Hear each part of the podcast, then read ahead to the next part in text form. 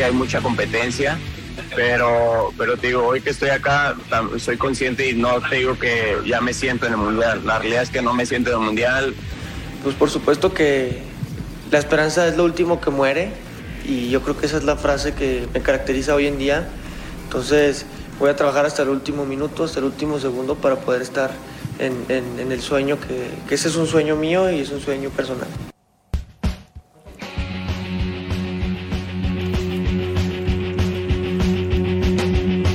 ¿Qué tal amigos? ¿Cómo están? Muy buenas noches. Bienvenidos a Punto Final. Yo creo que el sueño de Acevedo es el sueño de muchos aficionados mexicanos que querrán verlo en esa lista final de Gerardo el Tata Martino para la Copa del Mundo de Qatar. Saludo con mucho gusto aquí en este panel a mi compañero, querido amigo y tocayazo, Jorge Carlos Mercadel. Tocayo, ¿cómo te va? Tocayo, un placer, Ceci, compañeros, feliz de estar con ustedes. Y hoy perdió el América.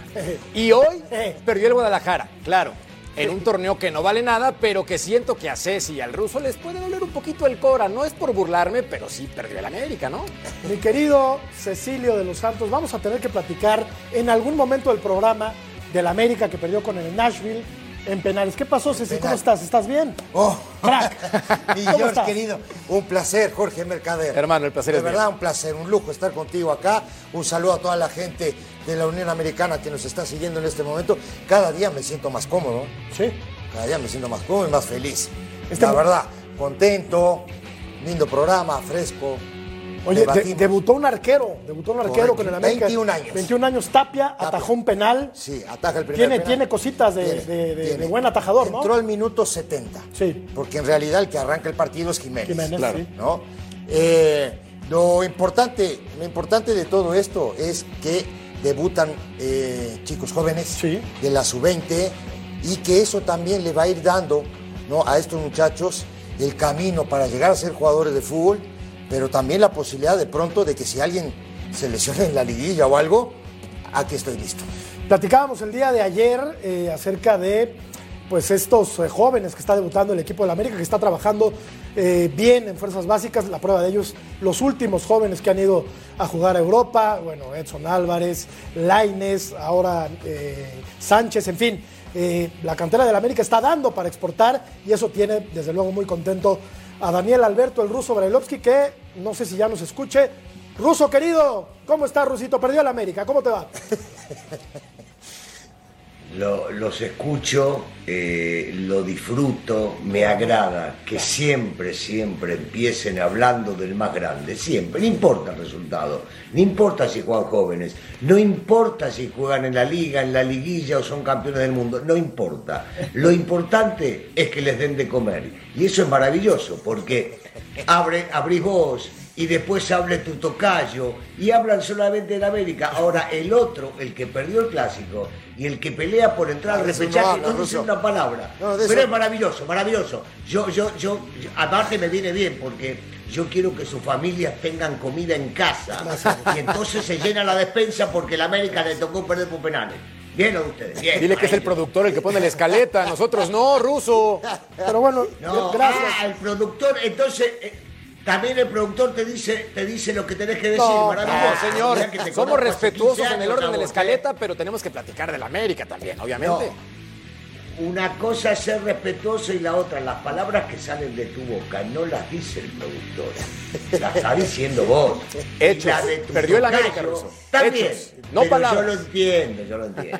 y si le va al Atlante. Gracias, gracias, Russo, querido, por poner comida en nuestra mesa.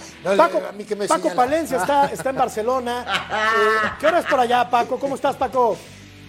Hola, ¿cómo están? Buen día. Bueno, aquí yo eh, feliz de que me alegren el día con, con todos sus comentarios al ruso, a Ceci y a, los Jorges, ¿no? Eh, ya con, esto, con estos comentarios ya desperté, ya no necesito café ni nada, todo muy bien. Aquí son las 6 de la mañana, 6 y 5, ya listo para, para empezar mis labores domésticas. ¿Te salpicó el ruso, Paco, porque jugaste en Guadalajara?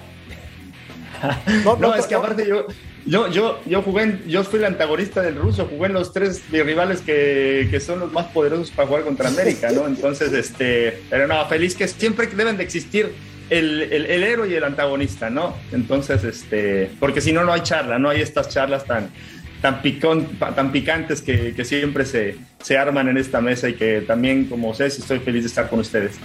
Vamos poniendo el tema en la mesa, compañeros, vamos a hablar de los arqueros de la selección mexicana. ¿Quiénes tienen posibilidades de ir a la Copa del Mundo? ¿Quién va a bajar de estos porteros? Yo sigo pensando que sería una gran injusticia no llevar a Carlos Acevedo, pero bueno, será decisión del técnico. Así es que te la dejo votando, Tocayo querido. ¿Quién se queda? ¿Quién va a Qatar? Una buena noticia para la selección mexicana históricamente es que los porteros no son problema. Se tiene siempre guardametas de primer nivel, ya sea Jorge Campos, Osvaldo Sánchez, Guillermo Ochoa. Regularmente en ese puesto no hay tanto problema. Ahora, específicamente en el arco, sí tenemos que considerar el factor de los minutos jugados con selección mexicana. Y ahí Rodolfo Cota, comparado con Acevedo, lleva mano. Pero hay gente que dice, el tercer portero no va a jugar, por Dios, no se preocupen por eso. Hay un argumento que quizás en esta mesa nos puede funcionar, Tocayo, compañeros. Imagínense este panorama. Avanzamos a la siguiente instancia y enfrentamos a Francia.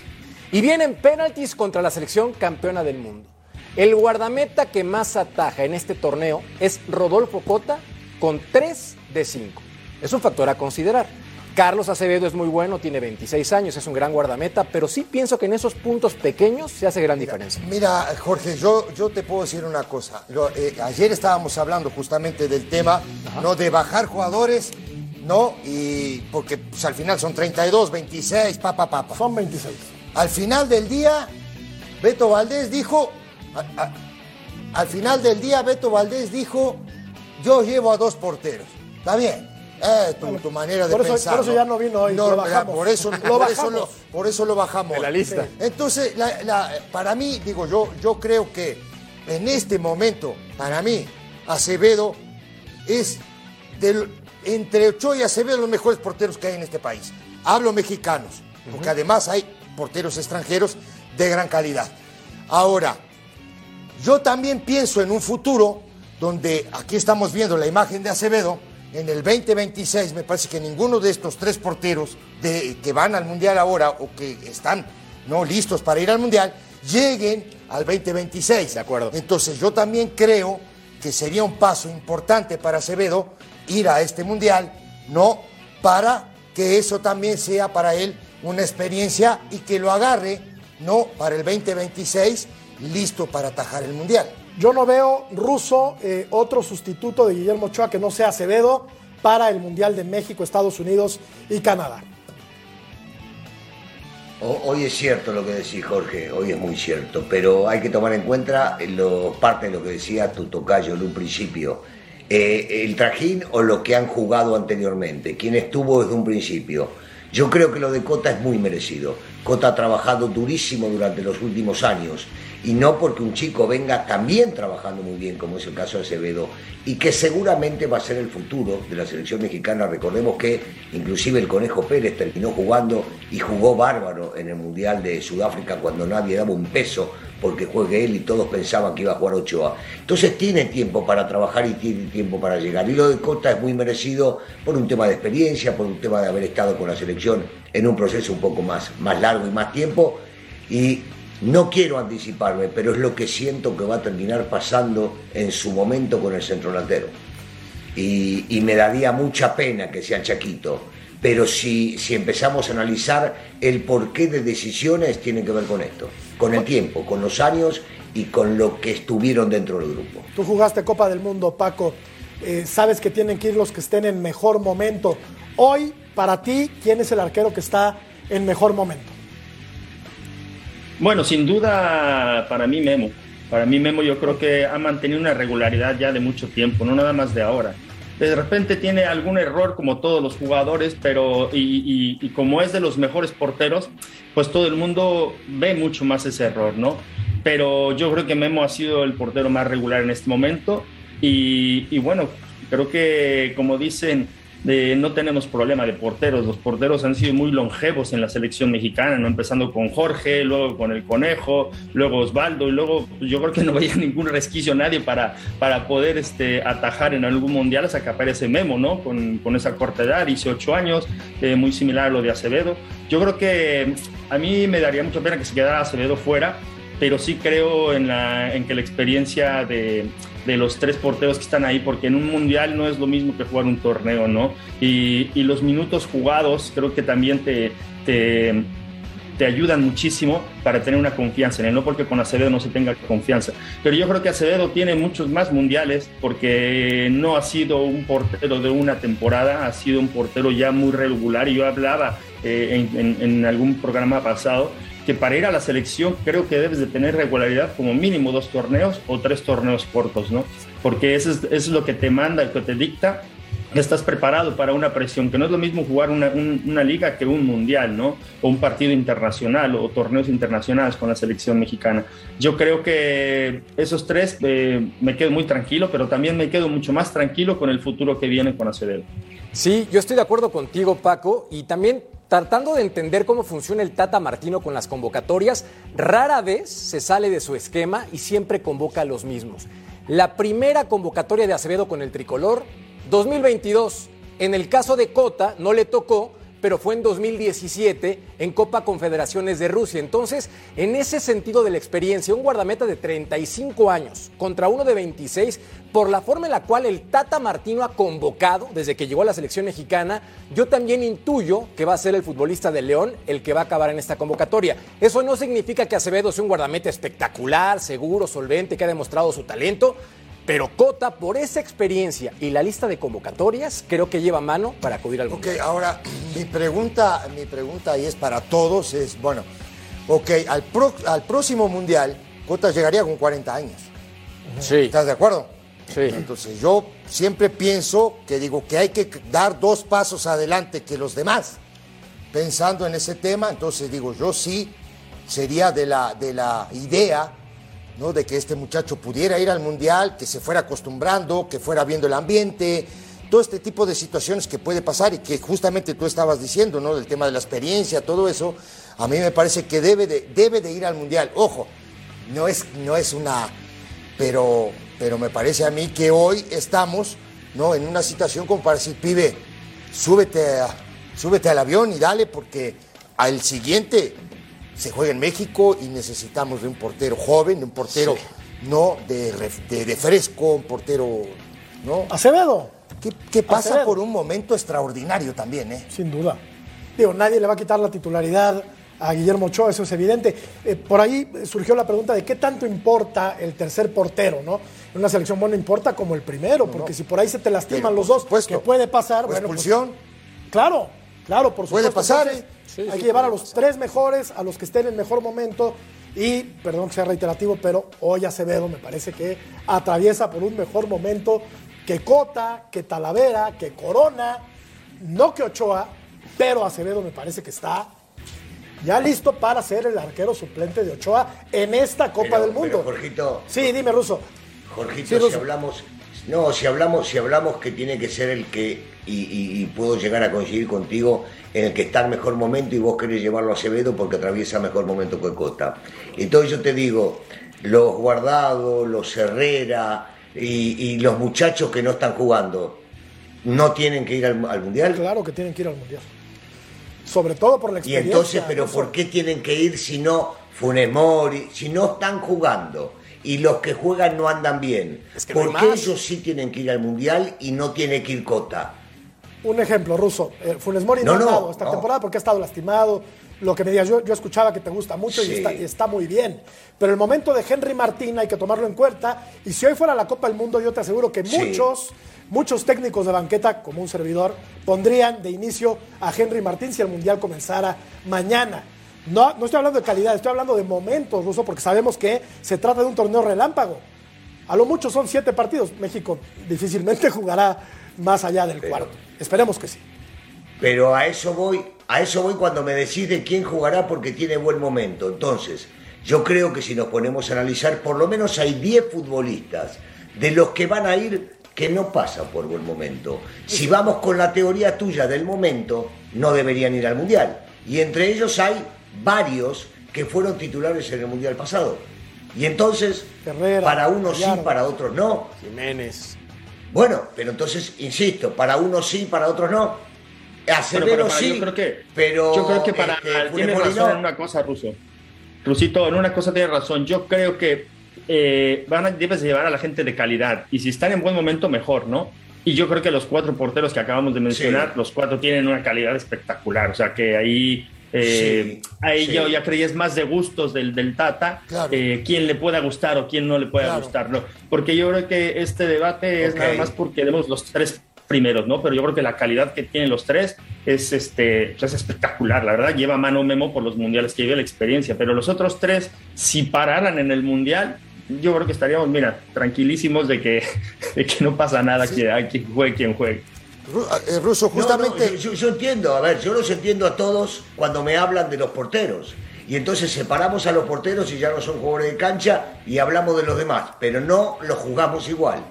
El futbolista puede estar en mal momento, pero viaja y el arquero que no está en buen momento no viaja. No, no, hay cosas que no, no me cierran dentro de las cosas que estamos hablando. Si el futbolista que, tiene, que está en mejor momento tiene que viajar, entonces nos olvidamos de seis o siete futbolistas titulares y no deberían. Aquí hay una distinción. Hay unos, que, hay unos jugadores de ellos que están lesionados, Ruso, y aquí los porteros, ninguno de ellos está lesionado. Los dos están, en, están jugando, no están siendo regulares. No, los porteros. Pero no juega, Paquito. ¿Cómo?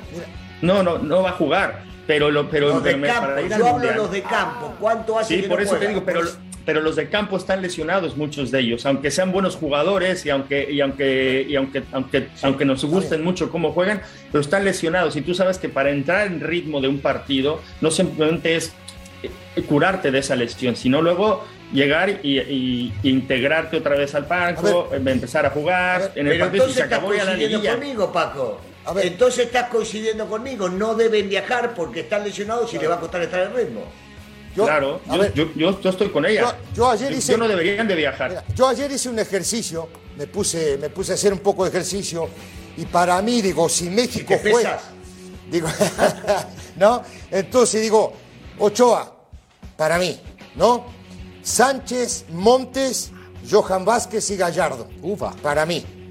Edson Álvarez, Charlie Rodríguez, Lozano, Vega, Henry Martín, Raúl Jiménez, ¿sí? Más menos jugando en ese tema 4-4-2 o 4-3-3, como le quieras armar. Digo, de estos que yo nombré ahora, ¿quiénes son los que pasan el mejor momento? A ver, la dejamos Bueno, votando sí. dentro del área sin Ahí te porteros. la Ceci, tiro. porque tenemos que ir a la pausa, ya volvemos. Ahí te la a punto tiro. final estábamos hablando de los porteros y Ceci ya dio, ya dio su, su alineación para, para la Copa del Mundo. Ahí te la tiré. Vamos a la pausa y regresamos con este tema, Ceci. Nos vemos. Más adelante, Raúl Jiménez y quién más.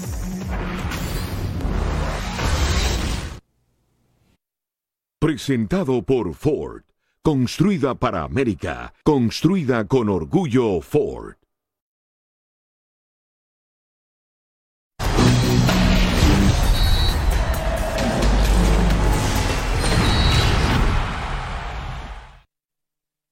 tengo que estar bien en mi equipo, pero también sé que se viene el mundial y es algo muy importante que no me quiero perder. Creo que ahora eh, obviamente fui citado y más que todo para que me vean, me examinen cómo estoy eh, en lo físico, en lo personal, en, la recuperación y, bueno, ahí lo vamos llevando. Creo que lo más importante, como te digo, eh, para mí es recuperarme y, estoy muy contento de que, me, haya estado en una nueva. Era de pensarse por el estilo de juego y, yo creo que cada uno de nosotros sabíamos que la idea era llevar tres.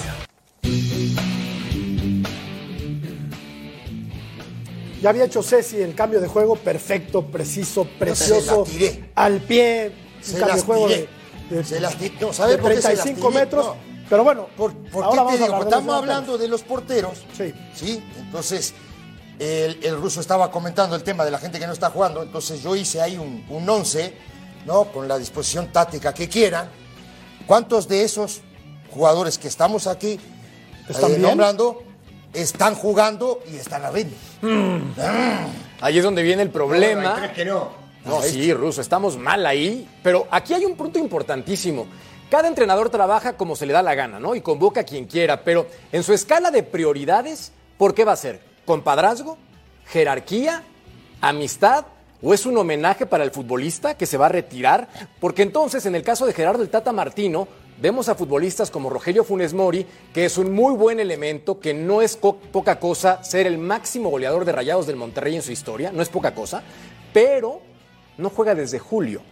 Tiene cuatro goles en 171 minutos Rogelio Funes Mori. Y cuando analizamos el momento, porque tendrían que llegar en un gran momento, Rogelio Funes Mori no está mejor que el Chaquito, no, está mejor que quién más, Henry, Martín, no. Que Raúl Jiménez probablemente porque Raúl también está lastimado. Ruso.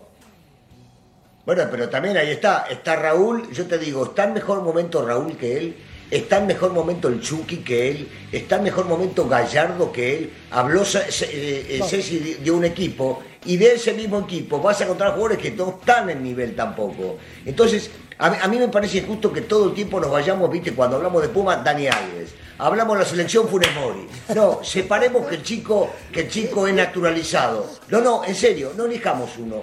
Tratemos de entender cómo son las realidades de cada uno. No podemos engancharnos con un tipo. Y para mí, de todo lo que dijiste, Jorgito, no, no me parece, porque ninguna mencionaste, en ninguna mencionaste que es porque el técnico piensa que le sirve para ganar. En ninguna. En todas es compadrazgo, amistad, el retiro y lo que sea. Dale una, una positiva y mirá que yo no soy amigo de Martino, lo vi una sola vez una sola vez en mi vida lo vi viajando de Monterrey para Guadalajara y nos saludamos y nada más cuando trabajaba en otro lado no lo conozco, no es defenderlo.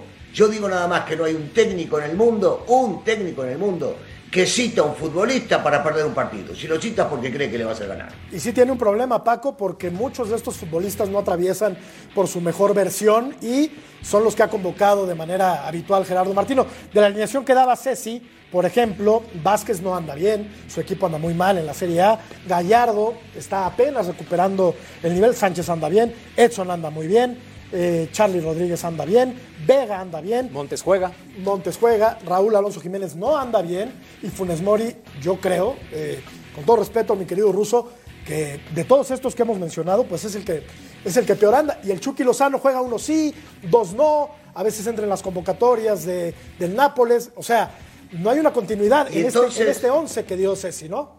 Sí. Bueno, pero por eso mismo, o sea, estamos mencionando, Ceci no mencionó a Funes Mori en, el equipo. No, Y seguimos hablando de Funes Mori. ¿Por qué? Porque naturalizado. Perfecto. No, no porque ha sido habitual en las convocatorias de, Martín. No, bueno, pero, pero, no, no, no, no, Pero, pero entonces, entonces la realidad es, la realidad es que si hablamos y ya mencionaste cuatro chicos que no andan en ritmo, que no están jugando, y Ceci los pone como que estos serían los titulares, me parece que no es justo para nosotros. Peleate con Ceci. No, no, no, naturalizado no, nada que ahí, porque digo, al final del día estamos hablando justamente, Paco, y te dejo hablar, te dejo hablar a ti ahora. Digo, justamente estamos hablando de eso, digo, de que el, del momento de los jugadores, en realidad, ¿quiénes son los que pasan por un buen momento que puedan iniciar en la Copa del Mundo el primer partido? Bueno, a ver, yo, yo, yo primero que, que nada, yo elegiría a la calidad sobre todo, ¿no? Primero hay que ver primero la calidad que tienen los jugadores, ¿no? Y luego dos, eh, ¿qué de este tipo de calidad y características se adaptan a mi sistema de juego que voy a, que voy a implementar? ¿no? Porque a lo mejor quiero jugar con un solo delantero, voy a llevar a tres o cuatro, pues eh, ya no ya no ya no empate el audio con el video, ¿no? Normalmente Paco, perdón, normalmente juega 4-3-3, así es la disposición táctica juega con un delantero. Por eso te digo, lleva con un delantero punta alguna vez jugará con un media punta o un falso 9 que se mete por como de espalda, ¿no? Pero creo que eh, coincido con el ruso, ¿no? Yo creo que aquí eh, primero lo que debemos de evaluar es la calidad de los jugadores. Y tampoco tenemos tantos jugadores, no tenemos como Brasil y Argentina para tener dos equipos de, de alto rendimiento para, para ir a una competencia de la Copa del Mundo. Entonces, estén bien o estén mal, debes de llevar a estos, a, estos jugadores. Ahora ya es en gustos del Tata si lleva a Mori, si lleva al Chaco y si lleva a estos. Pero lo que hay, hay, esos cuatro delanteros en este momento para mí, pues son los que son, son los mejores delanteros que tenemos para, para presentar dignamente a la selección mexicana. Y luego ya va en gustos del entrenador, ¿no? De cómo quiera pararse, cómo se vive con esto. Hay una cosa que dijo Rogelio que, que dices, es que estoy aquí para, para ver cómo va mi lesión, para ver cómo estoy. Oye, pues no puede ir el entrenador a visitarlo a Monterrey, o no puede ir a, Londres a visitar a Jiménez, o no puede ir a... ¿Para qué los convocas acá? ¿Y qué haces los, el otro mes entonces en, eh, sin hacer nada, no? Entonces yo creo que entonces eso suena un poco a pretexto, pero yo creo que va más porque ya es la lista que él quiere en un grueso, un grueso de, todos estos jugadores eh, convocar para, la selección y ya los quiere integrar en algún eh, en, el grupo ya de cara a lo que va a ser eh, el proceso mundialista porque ya se acabó realmente el torneo. Rápido porque hay que ir a la pausa, Paco. ¿Estás infiriendo que Martino está descuidando su trabajo?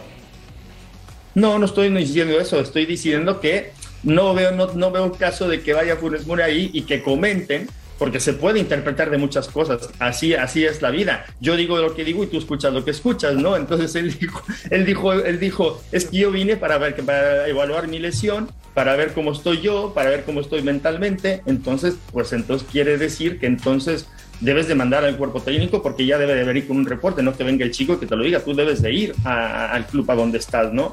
Porque se pasó esto de que decíamos que, que Martino no viajaba, que Martino que estaba en Argentina, que en cosa, entonces todo ese tiempo, ¿qué se hizo? ¿Sabes? ¿Cómo no sabes cómo está tu jugador y lo tienes que llamar a una convocatoria para saber cómo está? Entonces no está haciendo su trabajo de manera correcta. Estás infiriendo. le gusta pinchar? Vamos a ir a la pausa. Está haciendo su trabajo como él cree que es su trabajo. Él cree que es así. No me gusta, Bueno, muy bien, Paco. Vamos a la pausa. De regreso vamos a platicar con Rubén Zambuesa. No se vaya. Rubén Zambuesa en exclusiva más adelante aquí en Punto Final.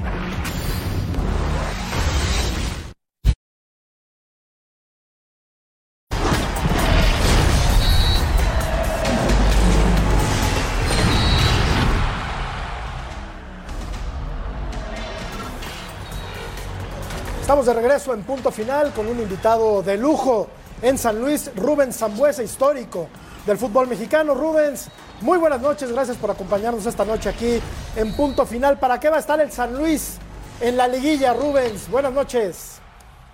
Hola, buenas noches para todos ahí. Eh, primero, ojalá Dios quiera podamos entrar. Se está haciendo un poco complicada ahora y habrá que esperar hasta la última fecha. Y una vez que, que se dé ese primer pasito que queremos, poder entrar de la mejor manera y competir como, como lo hemos hecho. Rubens, te mando un fuerte abrazo, te saluda Jorge Mercader y quería preguntarte con respecto a selección mexicana porque siempre es un tema polémico y más cuando se trata de naturalizados. Específicamente sobre el nombre de Rogelio Funes Mori, ¿qué opinas con respecto a su convocatoria en caso de que llegue al Mundial de Qatar 2022? Hola Jorge, eh, ¿qué opino? Bueno, eh, ya ha estado en selección, ha hecho un, proceso, ha jugado algunos partidos eliminatorios. Eh, obviamente es una decisión del técnico, en este caso el Tata, buscar las características que necesita para el 9 de la selección. Eh, si no me equivoco, hay cuatro y va a quedar uno fuera. Los cuatro son muy buenos, muy buenos jugadores y bueno, va a ser una, una decisión pura y exclusivamente de él con su cuerpo técnico. Yo lo que puedo opinar es que es un gran delantero, es un goleador, que si bien por ahí el último tiempo ha estado lastimado, eh, también le ha pasado a Raúl, lamentablemente, al Tecatito, y me parece que el que está teniendo más continuidad o un poco más de minuto es eh, Santiago, así que va a estar difícil la decisión. Rubén, te habla Cecilio, te mando un abrazo. Primero me da mucho gusto verte y de verdad verte bien. Igualmente, Ceci, ¿cómo estás? La verdad que me da mucha alegría. 11 equipos en tu carrera. 11 equipos. Te quiero hacer una pregunta, porque los otros días estaba viendo yo la transmisión del partido de ustedes, jugando ustedes como local, y uno de estos fenómenos que hay ahora, ¿no? Comentando y narrando y todo este tipo de cosas, te empezó a decir viejito, abuelito, jubilado, no sabes la calentura que me agarré, te puedes, te puedes imaginar, ¿no? Porque uno cuando los años pasan, ¿no? De pronto, ¿no? Te dice, bueno, un jugador de fútbol cuando se retira Rubens es un niño todavía. ¿Te molesta eso? Sí, son críticas, ¿no? Que vos sabés, decir que nosotros estamos acostumbrados a todas esas cosas. Eh, son críticas que uno a veces las toma de la mejor manera, sabiendo que uno cada vez que entra a jugar, como decís vos, sigue siendo un niño con la misma pasión, con el mismo deseo de poder seguir consiguiendo cosas lindas, de poder ayudar al grupo, a los más chicos, a los más jóvenes. Y por ahí la gente que está del otro lado no, no se da cuenta de eso, así que, ¿qué le vas a decir? Más por ahí los que, con todo respeto a todos los periodistas, los que por ahí nunca han agarrado un balón. Periodistas, ¿eh? A mí no me dolió. A mí tampoco. Ruso, te escucha Rubén Zambuesa. Ah, bueno. Sí, Rubén, Rubén, te mando, te mando un abrazo. Sabes lo que pienso de vos, alguna vez lo hablamos. Me parece Ah, que uno de los mejores futbolistas que ha llegado acá y a la América, y a la América sobre todo. eh, eh, nos dio pena a muchos los americanistas cuando, cuando te dejaron ir. El otro día escuchaba a Jardiné en una entrevista por, por tu última lesión y el tipo decía, bueno, si no lo tengo, tengo que ver cómo le hago. Porque esos periodistas que decían, en este caso Ceci, son unos. Los otros, los que trabajamos detrás de, de las cámaras, opinamos que vos con dos o tres toques definís un partido. ¿Qué puede hacer el San Luis cuando no estás en la cancha, Rubens? Sí, me tocó también escuchar esa entrevista del profe. Eh, sinceramente, y te lo digo de todo corazón, me hubiese gustado jugar muchísimo más este campeonato. Me sentía, o me, bueno, ahora ya con la lesión, pero capacitado como para ayudar un poco más al, al equipo. Eh, el técnico decidía otra cosa, buscando tener un poco más de dinámica. Pero siempre lo digo, yo no que, que estoy para sumar. Y bueno, esperemos que el grupo en este partido que nos queda con Tigre, que es un equipo de mucha jerarquía, podamos hacernos dueños de la pelota, pensar un poquito más dentro del campo de juego, no siempre se juega a la misma velocidad. Y a veces, como decís vos, necesitas esos compañeros que estén lúcidos como para, para el último toque, que es lo más importante, ¿no? El pase gol y, y que el 9 tenga muchas situaciones como para concretar. Ya nos platicabas, eh, Rubens. No, nos decía Jorge, estamos Sí. en semana de selección. Sí. Perdón, una mano. Estamos en semana de selección. Te quería preguntar, en algún momento sonaba muy fuerte. Sí. Rubens a la selección, lo quería todo el mundo a la selección. ¿Qué siente un extranjero cuando se empieza a hablar y se arma todo ese bullicio para ir a una selección que es del país donde uno no nació? Sinceramente, orgullo, porque que, que se hable mucho así de, un jugador por ahí naturalizado, que tienes ganas, como dije hace rato, de poder ayudar a la, a la selección si en ese momento me tocaba estar. Y uno si le tocaba ir, iba a competir, ¿no? Iba a competir contra lo- los jugadores de, de Europa o el mismo México. Y creo que la competencia es la que realmente te hace a que el grupo esté metido que esté unido y que, que salga adelante. Y, bueno, si me tocaba ir, lo iba a hacer de la mejor manera. Lamentablemente no se pudo por diferentes circunstancias y, y bueno, eh, hoy en día le deseo lo mejor a los chicos que están o a los que van a competir en Qatar. Rubens, eres naturalizado mexicano. ¿Cómo le va a ir a México en la Copa del Mundo? ¿Cómo lo ves tú? Eh, ¿Cómo viste el proceso eliminatorio? Y va a enfrentar a una potencia como Argentina, el país donde naciste. ¿Cómo ves ese duelo y cómo crees que le va a ir a ambas selecciones en la Copa del Mundo?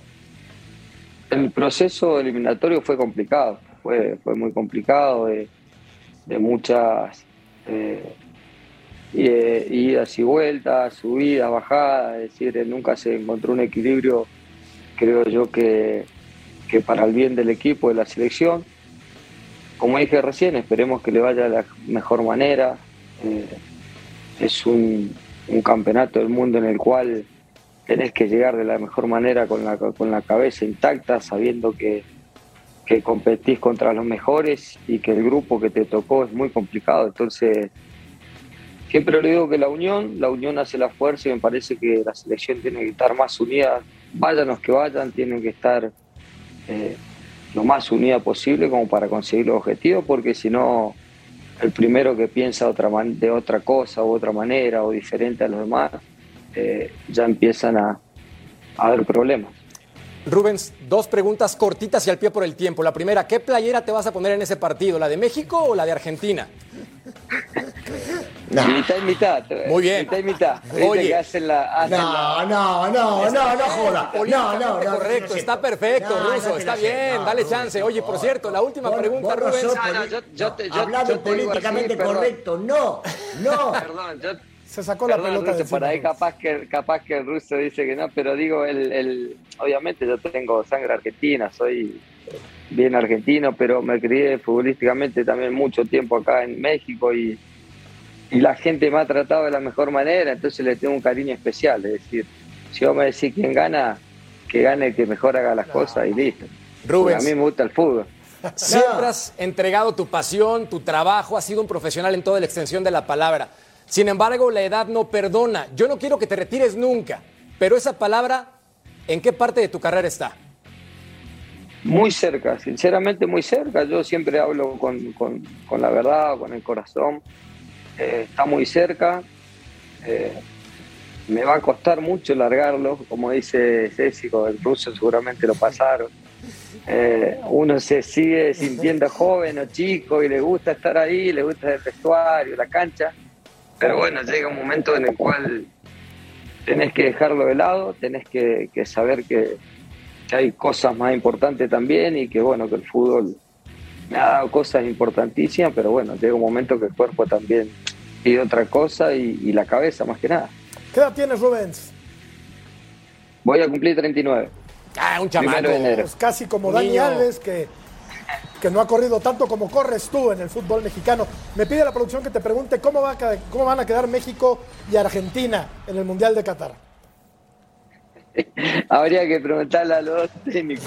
si ponen lo mejor, va a ser un partido lindo. Pero como dije recién, que gane que mejor haga las cosas. Seguramente veremos en la repesca al San Luis. Gracias, Rubens, por haber platicado con nosotros aquí en Punto Final. Gracias a usted y un gran abrazo a toda la mesa, a Russo, a Ceci, la verdad que la admiración siempre. Gracias, Rubens. Vamos a la pausa, continuamos en Punto Final. Y se acerca la Copa del Mundo. ¿Quiénes van? ¿Quiénes se quedan?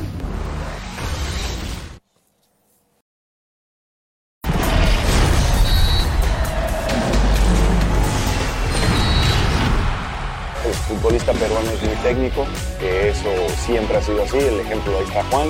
Eh, técnicamente los peruanos siempre han tenido ese, ese plus, ¿no? Y bueno, hoy no es la, hoy no es la excepción. ¿Jugó contigo, Ceci, Joaquín Velázquez? Joaquín Velázquez en Puebla. Bueno, el poco tiempo que jugué yo en Puebla, este muchacho empezó ahí, eh, justamente en esos años empezaba, y ahora ha sido, digo, auxiliar de, de Reynoso muchísimo tiempo, desde que arrancó en Puebla, y me parece a mí que, tiene muy claro cómo, cómo, está México hoy. Y creo que el partido de Perú a México le va a servir, mi punto de vista. ¿Eh? Perú se quedó a nada de ir a la Copa Correcto. del Mundo, jugó una contra Australia. contra Australia y accedió el equipo de Oceanía. Eh, Paco, ¿para qué va a servir el partido del próximo sábado? 8 de la noche, tiempo del eh, centro de México, para ganar dólares nada más o en lo futbolístico va a servir para algo? Bueno, en, ese orden, ¿no? muy bien. para ganar dinero, obviamente, y evidentemente también para entrar en lo, en lo futbolístico. Me parece que estos partidos son muy importantes. Eh, a nosotros nos tocó estar en esta previa del Mundial. En ese momento no había torneo porque ya estabas de vacaciones. Y estos partidos debes de, jugar a máxima intensidad. No son aquellos partidos eh, eh, amistosos o, de práctica que juegas a mitad del torneo y que por ahí se puede cuidar algún jugador porque tiene temor de lesionarse para, para el fin de semana. ¿no? Me parece que estos equipos, sobre todo Perú, que, que quiere demostrar el jugador eh, con este nuevo técnico que, levanta la mano para iniciar el proceso, el proceso de, eliminación en, Sudamérica, ¿no? Eh, ellos van a estar con todo, porque yo hablé hace un par de días con, una radiodifusora peruana y hablábamos de esto precisamente, que Perú viene con todo. Nosotros debemos de ir de la misma manera. Eh, como estábamos hablando en los bloques anteriores, el Tata debe de poner a los que están mejor, a los que, a los que él cree y en, y una opinión muy personal, un 80% de los que él cree que pueden ya empezar a iniciar el primer partido contra Polonia. O los que puedan, que él tenga en mente. Claro. Pero yo sí creo que ya debe de aprovechar estos partidos porque no tienes muchos. Tiene otro un par aquí en Girona y por ahí tendrá algunos más, ¿no? Pero si no aprovecha estos partidos ya con la base que él piensa con la que va a jugar contra Polonia, eso es lo que ya debemos de ver en este momento. Ya no podemos estar experimentando que si con línea de 5, que si con línea de 3, que si con línea de 4. No, yo creo que ya debes de en este momento empezar con tu equipo, que nosotros ya empecemos a leer ah, este equipo es el que va a iniciar eh, contra Polonia. ¿Querías decir algo? No, yo le quería decir, pero mira, yo concuerdo contigo en ese sentido, Paco, pero también yo empezaría a trabajar planes de juego y también empezar a trabajar, ¿no? Cómo se puede modificar en, algún momento del partido, si estoy jugando 4-3-3 como es normal que juega eh, Martino, pasar a jugar un 4-4-2, probar dos puntas, yo que sé, ese tipo de situaciones. Eso lo puedes hacer en, el, segundo tiempo, lo puedes hacer, ¿no? Claro, digo. En el primer tiempo, yo creo que ya de iniciar con tu esto y luego en el segundo tiempo ir a hacer modificaciones y obviamente aprovechar los días que vayas a tener para decir, a ver, vamos a jugar el primer tiempo así, en el segundo tiempo vamos a hacer así, porque también coincido contigo, no puedes morirte con, una, con un solo parado Claro. Debes de, trabajar un par como mínimo, como mínimo tener dos ofensivos y dos defensivos, como mínimo. Pusito, ¿sirven estos partidos de, de preparación? ¿Sí o no? siempre sirven, pero estos sirven, estos para mi gusto sirven de, muy poco. Porque no se puede armar lo que posiblemente quisiera cualquier técnico, porque tiene muchos lesionados, porque las bajas sí influyen como para poder preparar desde acá hasta el Mundial, y nos guste o no va a tener que ser recién en Girona, cuando se jueguen esos dos partidos menos importantes. Para el rival sí sirve, porque Perú, después de hacer una gran campaña estos años que estuvo con Gareca, cambia de postura, cambia de idea, en la idea futbolística de Reynoso totalmente diferente al técnico anterior, y entonces veremos jugadores con muchas ganas y con mucho hambre. Los que jueguen de México podremos llevar a ver algunos que se van a matar porque necesitan entrar en la lista para quedarse en el Mundial. Pero si me decís si sirve de mucho, sirve de mucho que ingresa lana, sirve de poco en la cuestión futbolística. Pero de eso yo estoy acostumbrado en México, ¿eh? siempre se priorizó la lana a lo deportivo. Solamente para complementar, perdón, Tocayo, ritmo y confianza después de los resultados obtenidos con la selección mexicana, viendo el vaso medio lleno, parece este tipo de partidos. Ya con el periódico del domingo, Paco, sí. Sí, Paco. Eh, es que nosotros no tenemos que ver al rival, Ruso. Yo creo que tenemos que ver por nosotros. y nos sirva a nosotros cómo entendernos mejor, eh, cómo entender mucho mejor el estilo de juego, y, yo creo que en estos momentos el rival, pues el rival es el que hay. Yo creo que debe de ser más desde nosotros hacia afuera, no ver el rival que hay.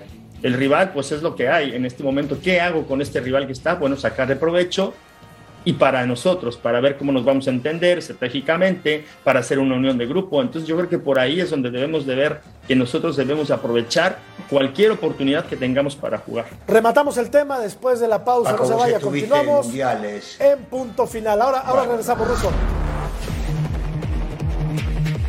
Las Chivas perdieron y el América también.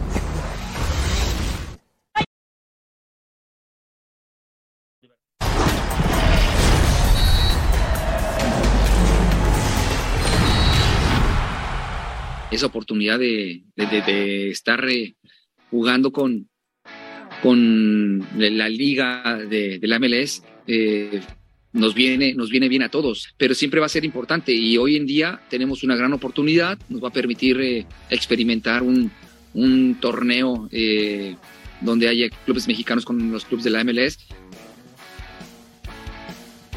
y hablando de ganar dólares, pues a eso fueron América y el equipo de las Chivas. Las Chivas perdieron con Cincinnati 3 por 1 en esta League's Cup y el América también perdió, pero en penales.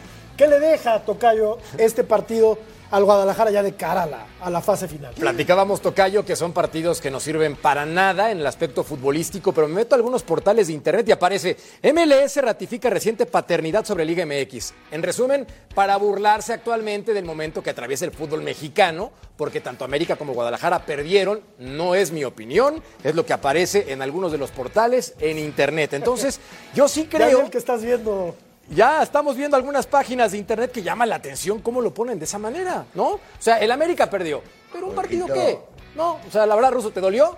Jorgito, Jorgito, vos te diste cuenta, te diste cuenta con qué futbolista jugó el América y con cuál jugó su rival. Claro, y Chivas también, ¿eh? Centrales que no habían debutado. No, no, no. Solamente, solamente te quiero decir esto. Y el partido terminó empatado porque se emparejó en el segundo tiempo y el América dio un gran partido. ¿Vos te diste cuenta cómo festejaron el triunfo por penales en un partido amistoso los rivales? Por Dios.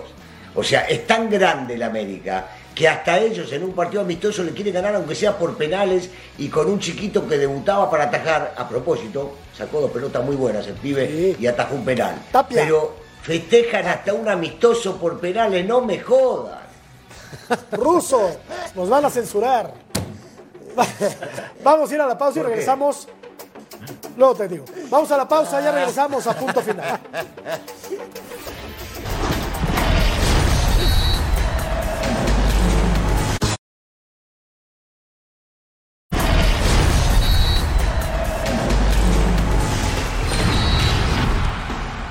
Para mí es un partido más que interesante, importante, porque siempre evalúo cada equipo que entra al campo de juego y la actitud de cada jugador. El resto puede llegar a opinar, compartir o no, pero para mí sí me sirvió mucho para evaluar jóvenes, para evaluar los chicos que no venían teniendo minutos en el torneo regular nuestro de México.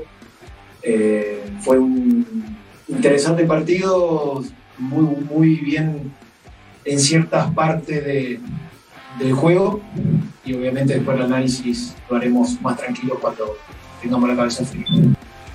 Le tengo que dar la razón al ruso y al Tan Ortiz. Mientras en Nashville festejaron como si hubieran ganado la Copa del Mundo, el América aprovechó para ver jóvenes. Debutó, por cierto, el arquero Tapia, que tiene churas, ¿eh? Atajó un penal, el primero del equipo de Nashville, un atajadón. 21 años. 21 años de edad. Sí, pero ellos no le ganaron a los jóvenes, ¿eh? le ganaron a la América, como a Chivas. Y Sí. como equipos grandes, De acuerdo, da igual Paco. quien juegue. De acuerdo. Debes de, debes de ir a ganarlo. Si son chicos jóvenes o no, a nadie le ¿Cómo perdonan. te si eres un duele, Paco? nadie. ¿Cómo te duele que lleven seten- es 700 la partidos sin que nos ganen y que no, No nos me duele, nadie? no me duele. bien, Yo lo si que te digo duele no pasa nada. Ellos no le ganaron a los jóvenes, no le ganaron a Tapia, no le ganaron a, a bueno. Rodríguez, no, le ganaron a la América. Bien, Y ahí está. A ver, te la, Eso. te la voy a cambiar. te la- el escudo, por supuesto. te- te El escudo, festejan por supuesto, todo, Pero te la voy a Paco. cambiar. Grande, Paco. Festejaron un amistoso ganado por penales. ¿Está bien? Pero le ganaron a la América y ya está. Y le ganaron a las Chivas, que también es grande. Amistoso por penales. Perdieron los No grandes. importa, pero, pero- pero él le va a la decir a, copa, sus- a sus nietos, a le van a decir, oye, yo le, yo, le, yo le gané a la América, a su nieto le va a decir, yo le gané a la América. ¿Quién jugaba? No me acuerdo, pero le gané a la América. Sí. Juego por sí, mandarina, Paco. sí, déjate, sí, pero déjate por de joder. Gracias, Ruso, Paco. Tocayo, todos. Nos vamos. Hasta mañana. mandar- Pásenla muy bien. Paco, te voy a mandar comida a España. Adiós. Pásenla bien. Hasta luego, Ruso. Te quiero.